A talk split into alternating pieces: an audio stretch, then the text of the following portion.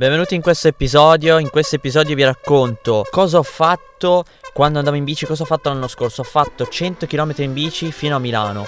Da Masserano, in provincia di Biella, ho fatto 100 km in bici fino a Milano. Sì, lo so, potrebbe essere una pazzia, ma io quando mi metto in testa una cosa la voglio finire, la voglio fare. E per esempio mi sono, te- mi sono messo in testa di andare fino a Milano in bici. Sono andato fino a Milano in bici, sono partito alle 8 del mattino e eh, sono arrivato alle 2, all'una e mezza, alle 2 di pomeriggio.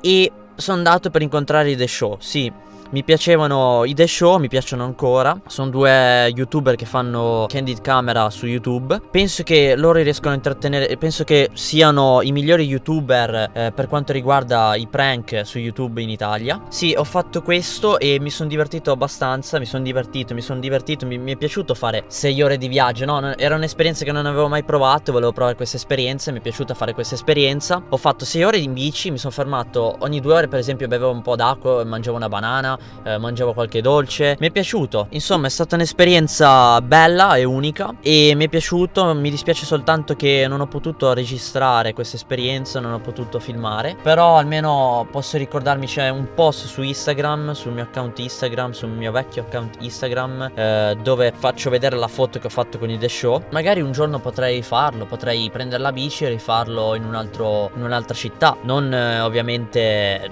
più di 100 km, però potrei rifarlo. Chi, chi lo sa. Spero ti sia piaciuto questo piccolo episodio. In questo piccolo episodio volevo soltanto dire, eh, volevo soltanto parlare della mia esperienza per quanto riguarda il mondo del ciclismo e il mio ciclismo, la mia passione per il ciclismo amatoriale. E volevo parlare di questa esperienza, di questo viaggio che ho fatto 100 km fino a Milano e spero vi sia piaciuto. E dimmi cosa ne pensi su Instagram di questi episodi. Grazie mille per aver ascoltato, ti auguro una buona giornata e ci sentiamo al prossimo episodio. 아 니.